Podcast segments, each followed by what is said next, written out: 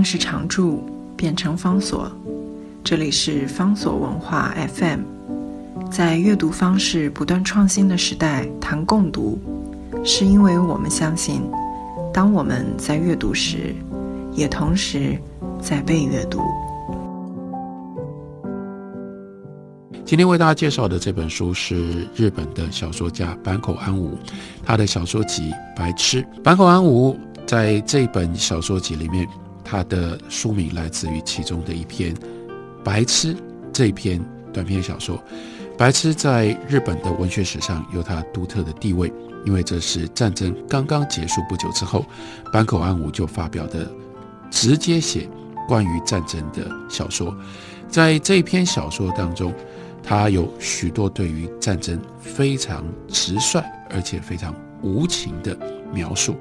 他把这个小说的背景设定在战争即将要结束的最后这段时间，日本基本上已经失去了保卫自己本土的制空权，因而美军的轰炸机几乎是随时可以任意的进入到日本的本土，对日本的大都市进行无情的空袭轰炸。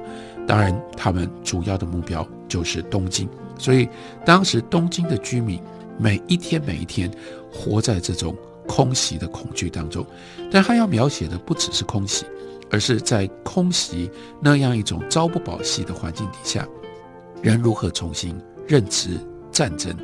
从原来军国主义宣传战争必然会胜利，从对于战争的拥抱，对于战争的支持，一直到。相信战争是日本人到别人的地方，包括去到了中国大陆，或者是发动了太平洋战争，空袭美国的珍珠港，以至于在海上，在海军跟美国之间的这个决战，虽然中间经历了包括中途岛、包括冲绳的一路的决战的失败，但是原来都不认为战争可能会。进入到日本的本土，到这个时候，日本本土都已经不再是日本人能够控制了。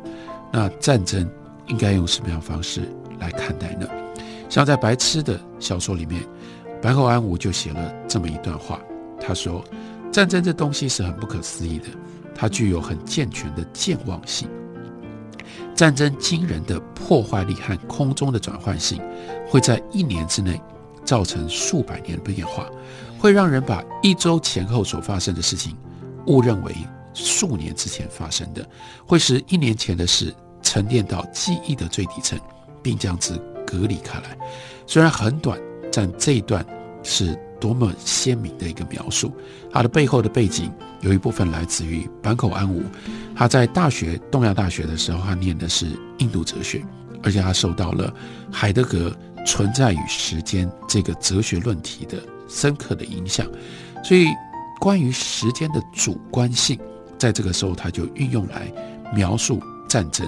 正因为战争一直把人推在这种极端的状况底下，战争在很短的时间之内可以造成决然巨大的变化，因而它同时就彻底改变了人的正常平常的时间观。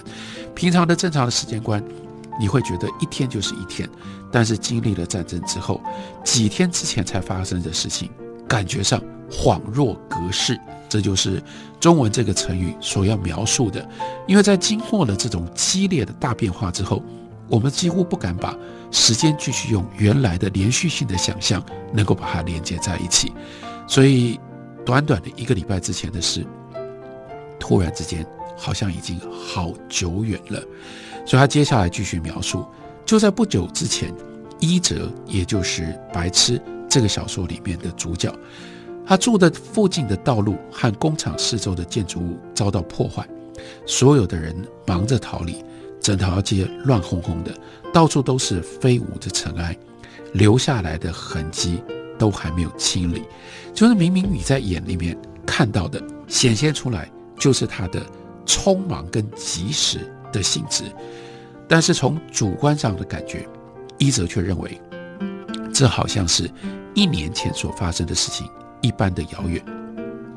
明明整条街的样子，在那个瞬间短短的时间当中大大的被改变了。但是你第二次看的时候，你就会认为那是理所当然的景象，这是战争带来的一种健忘性。健忘性有它的必要，因为这样才能够让人对于战争所产生的破坏，跟这个破坏跟切身的这种恐惧，能够予以排除。然而，这种健忘性会有很多的碎片。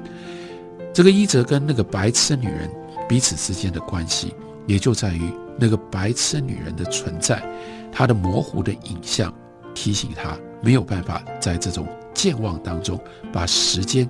的连续性给终止。这白痴女人她的来历非常的奇怪，原来她是街上一个疯子所娶的女人。这个女人她对于周遭没有什么样感受，但是有一天在完全无法解释的一个环境跟因素底下，这个白痴女人竟然躲进到伊泽的住处，伊泽也就保护她，没有把她送回去。但因为这样，所以在她的生活里面多了这个对于所有的一切懵懵懂懂，只认医者以及只认医者跟她的肉体关系的这个女人。因此呢，原来的战争跟外在的环境，在白痴女人的意识当中竟然不存在，所以形成了这个小说最大的张力跟重要的一个对比。他就说，车站旁。昨天还有成群结队的人在那里逃难，今天只剩下一些碎木片。看着这个碎木片，恍若隔世，可是偏偏那个白痴女人的脸孔的影像就夹在碎木片当中。被炸弹炸毁的大楼坑坑洞洞的，街上到处都是烧毁的房屋，这些都是健忘性的碎片。但是白痴女人的脸孔却存在在。这些碎片当中，用这种方式如此特别的描述战争，在这篇小说当中到处都是。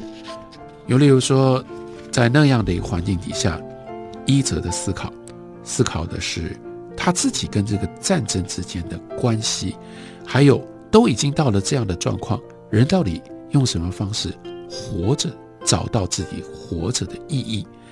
有一段话这样描述。这场战争究竟会如何演变？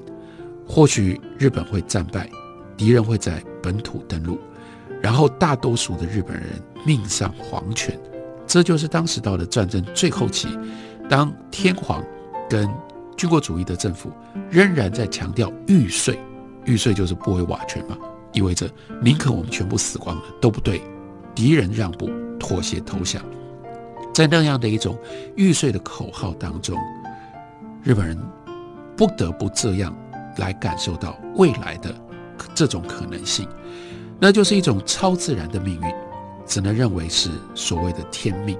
可是，在这么巨大的悲剧性的灾难，明明就是马上要到了，可是伊泽却一直被一个卑微渺小、相较底下卑微渺小的问题困扰着，摆脱不下，摆脱不了。这问题极其渺小，万分卑微。但却迫在眉睫，而且经常在伊泽的眼前闪烁不已。那就是他向公司领的薪水，每一个月他可以从公司领到两百元左右的薪水。可是可以领到什么时候呢？也许明天公司就不存在了，这个职位就不在了，他就必须要在街头流浪吗？他感觉到非常的不安，会不会在下一次领薪水的时候，他就没有了这个位置呢？他一直提心吊胆，拿到薪水袋就等于延长了一个月的生命，这给他带来一种虚幻，但是却又不得不掌握的幸福感。